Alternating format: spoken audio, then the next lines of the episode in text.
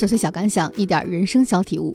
茶水间特供，与你一起聊聊生活的边角料。大家好，我是苏博。那在今天的这期节目里，我想开启一个新的系列，叫做“十年”。我可能会在今后的播客当中，时不时的放一些我十年前制作的那档播客的内容。当时的那档播客叫做“随意登台”，起源于我很喜欢的一位作家林麦克的专栏名称叫“随便登台”。但因为我当时的环境并不允许我随随便便，我只好无可奈何的改为“随意登台”。可能今天隔了十年再听，我们会发现其中的内容有一些陈旧与过时。但我想让大家了解我十年前状态里的纯真和热情。说起来，为什么我想更新十年这个环节，是因为我和我的朋友聊到了这三年对于大家的改变。这三年里，我们很多人可能遇到了人生当中的大大小小的事情，足以改变我们原有的认知。可能很多人的人生也因此发生了巨大的变化。那放到再长远一点的时间线来看，十年足以改变更多的人和事。别的不说，当时我制作播客的动力，是因为我们自己研发了一个 app。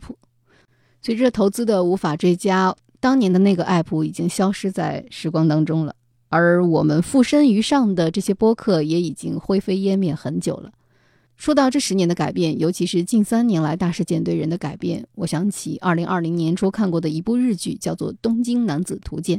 其中的主人公有这样一段对话：他在终于受不了辞职的时候，跟他的同事说：“因为地震而改变了思考方式。虽然大家都这么说，但难道大地震了，价值观就非得发生变化吗？就不能以轻松的心态活着吗？我还是和以前一样，沉重的生活就交给你了。”那我今天在听这档节目，可能想告诉大家的就是，陈旧与过时虽然伴随着十年的时光而来，但我想继续以轻松的心态活着的价值观并没有改变。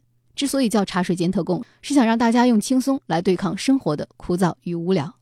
话不多说，让我们先听听当年我说了些什么。留声机里的余音，四方框中的传奇。走过大时代，记录流金岁月中的人和事。我是苏博，与你一起寻访时空中的极光片语。两三往事，随意登台。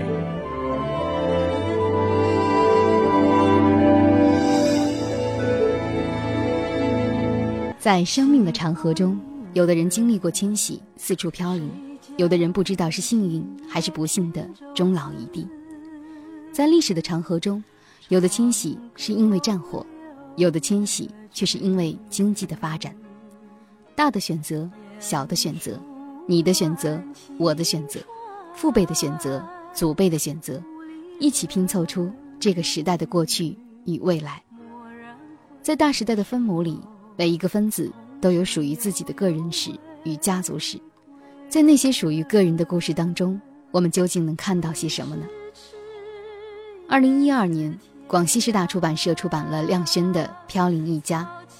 比起龙应台的《大江大海》，齐邦媛的《巨流河》，亮轩的视野没有那么宏大，他只是忠实的记录着孩子眼中的父母离异、居家迁徙与家变。这个被父母遗弃的孩子，历经当小和尚、逃学、偷窃。父子失和、离家出走等种种坎坷，仍然至真、至信，心中充满光亮。亮轩让人知道，苦难不一定是悲情的。今天的随意登台，与您一起分享《飘零一家》。亮轩，台湾作家，本名马国光，祖籍辽宁金县，一九四二年十月十日出生于重庆，五岁时到台湾。曾任电台、电视节目主持人、制作人与专栏作家，亦曾在世新大学教授语言逻辑、修辞学、美学等。在近三十年的时间里，连续在各大报刊撰写时评专栏。哥哥的拼图。从小就知道有跟我不同父亲的姐姐哥哥在台湾。母亲透露这个重大秘密时，我还在上幼儿园。一个甲子转眼过去。近年，台湾有《大江大海》等追忆往事之作问世，大陆也出版了一部全景式的报告文学作品《南渡北归》，读书界吹起了阵阵怀旧之风。国光哥的这本书写的是自己的个人成长史，背景则是两家两代人的家事。今年年初，国光哥、小青嫂和施方直来北京为百岁的母亲祝寿。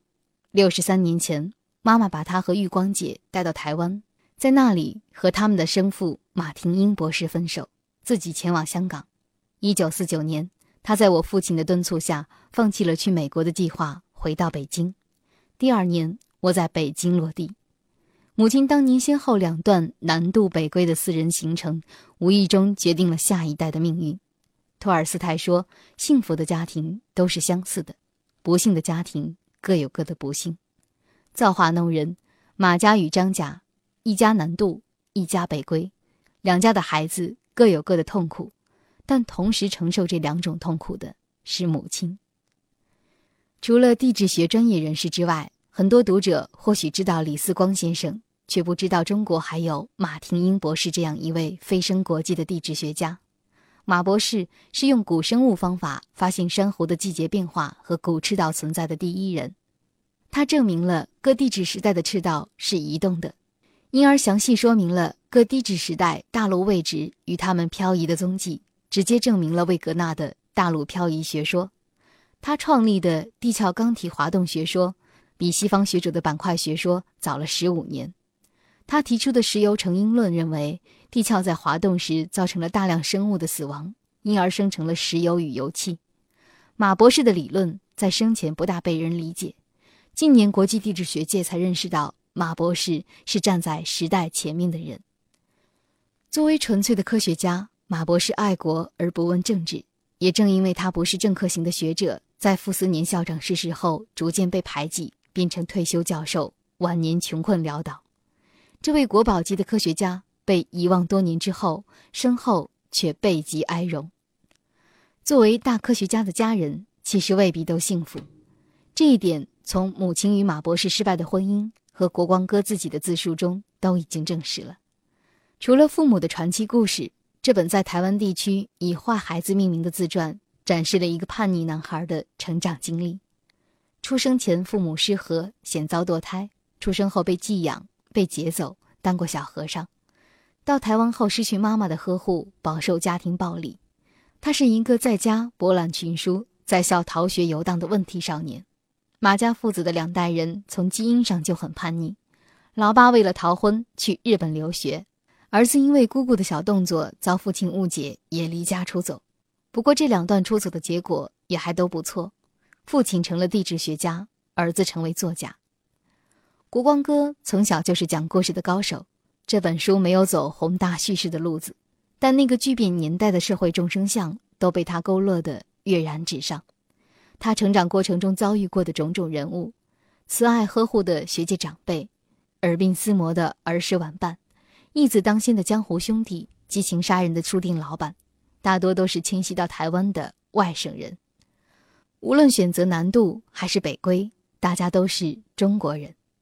母亲曾经表达过这样一种愿望：我这两个儿子都很善于写文章，将来或许可以写出我一生的故事。国光写前半生，力凡写后半生。抗战是母亲人生的第一个拐点，另一个拐点是一九四九年，舍弃香港产业到达东北解放区的父亲，给在香港的母亲写信说。解放区路不拾遗，夜不闭户，将来建立的新中国，人人平等，社会富裕，秩序良好，人民安居乐业。你快回来吧。于是母亲回到北京。作为历史巨变中的北归者，百岁的母亲如今孤独地坐在轮椅上，同龄的亲友都已经不在。他很少谈及往事。我多次劝他下楼，到马路对面的公园散散心，享受一下绿地和空气。他口头答应。却从不执行。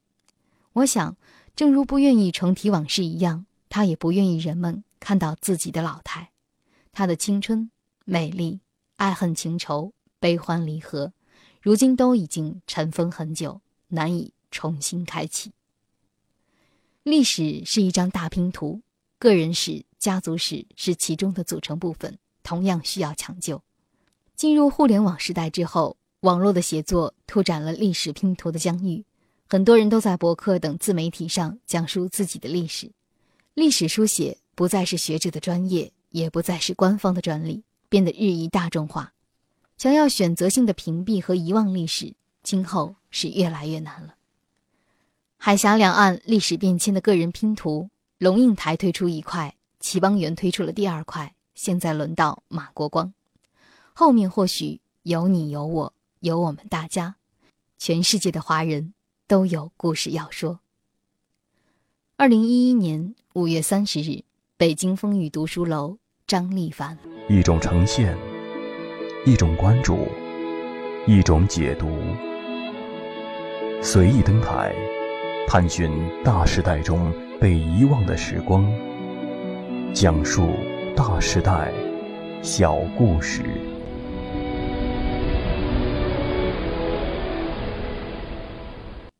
我之所以要分享《飘零一家》的原因，是因为马国光，也就是亮轩先生，写出了飞扬的少年苦中作乐，把一段颇为苦难的经历写得无比明亮。别有天地，日本曾经有一位非常精彩的儿童文学作家，名字叫做宫泽贤治，岩手县人，生前是位农业品种专家，却写过许多精彩的儿童文学作品，是日本家喻户晓的人物。他只活了三十多岁，一生没有离开过他小小的家乡，但是他的文学作品却充满了无边无际的想象力。作品中的背景遍及整个地球，直到银河跟宇宙。在他去世之后，有人研究他的作品，发现他能把一个小小的实际存在的地方，比如他工作场所附近，或是他住家的后院，在他的笔下幻化成无尽的天地。许多出现在他作品中的地方。有人一一查对，非常令人惊讶的是，大多都很不起眼，像一道小溪、一个小丘、一片田野，连着一处水池，都很普通，但他却据此发展出许多可观的故事与人物。天地之无穷，应该就是这个意思。对于好奇心重的人，就如同抱持了一颗童心到死的公泽，他见到的世界虽小，却比一般人更加丰富。很多年之后，我一再的想，为什么我总是无法适应学校的生活？从小学到初中到高中，逃学成痴，不可自拔。可以找到的理由就是外面世界的诱惑太大了，小小的一座学校无法钳得住我那颗狂野不羁的心灵。看起来是在逃避，但在逃的同时，也是在奔向更自由、更广大的天地。所逃的是学校。而非学习，逃学这个词很有商量的余地。逃离这里而奔向那里，同样也是一种学习，只是在于所学之地点和所学之见识不同而已。就在当下，无数的学校之中，是不是还有那样同样压也压不住的心灵？他们是否也像当年的我一样痛苦，想要逃出去？不知道为什么，后来放学后再也不可以自己逛回去。而是要改成大家排队走路，所有的小朋友到大操场上集合，然后依照每个人的路线排成好几路路队。绝大部分小朋友都住在和平东路，长长的队伍随着守护的老师带领着，就那么一个个的走进巷弄门户。一天过去了，没有排路队的时候，回到家的时间一定比较晚，路上可看的东西太多了。我们常常跟在牛车后面。一有机会，就偷偷的把自己吊在车后，让大牛拖着我们走。孩子们看到拉车的水牛或黄牛，边走边拉，牛屎好大，一坨怕不有十来斤吧。过年放鞭炮，可以插个大龙炮在牛屎上，用一小节火的香头做定时炸弹。几个顽童赶紧躲到别处去看，砰的一响，牛屎四射到两旁的门上，小孩子开心的不得了。牛要撒尿。我们便一直专心的盯着看，看他尿的有多久。牛尿起来很了不起，一路走一路尿，眼看泪痕在地面上弯弯曲曲的没完没了。到他老人家终于尿得越来越细，滴滴答答，最后不见，我们也大大的松一口气。一路可以见识的还有更多，冰店都是当场制冰的，一条好长的轮带就从店里沿着墙一直延伸到门前，马达一转。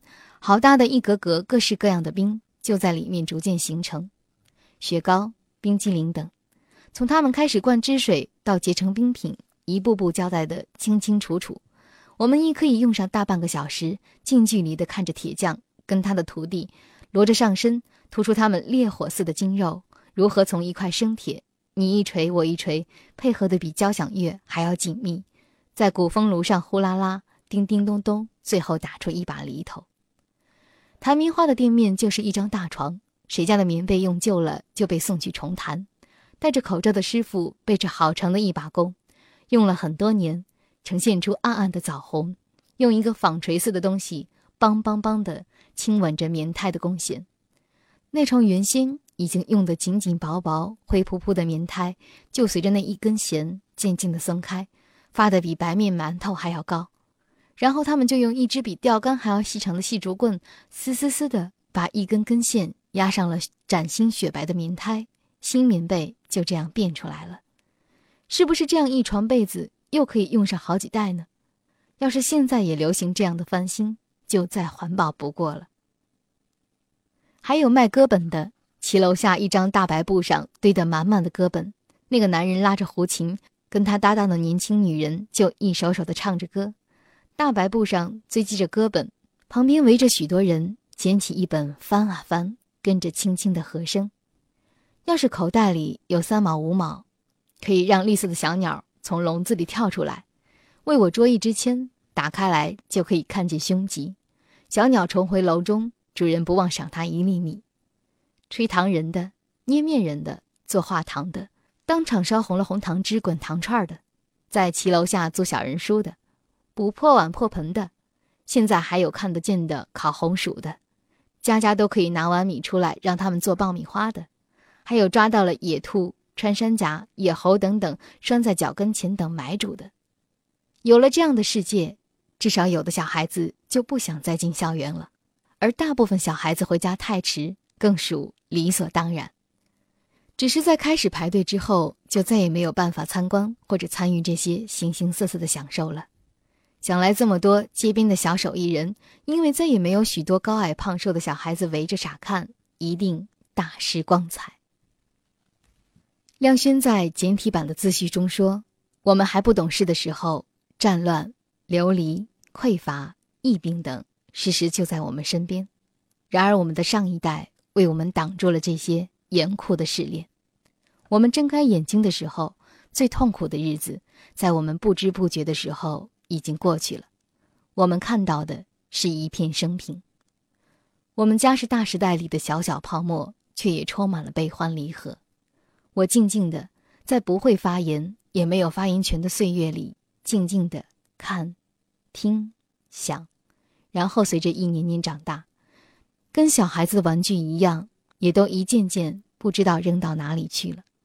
到了老了的时候，居然一件件又出现在眼前，原先亮丽的色彩暗淡了许多，大多斑斑驳驳的，有的残破不堪，有的只是残片，反倒更耐人寻思。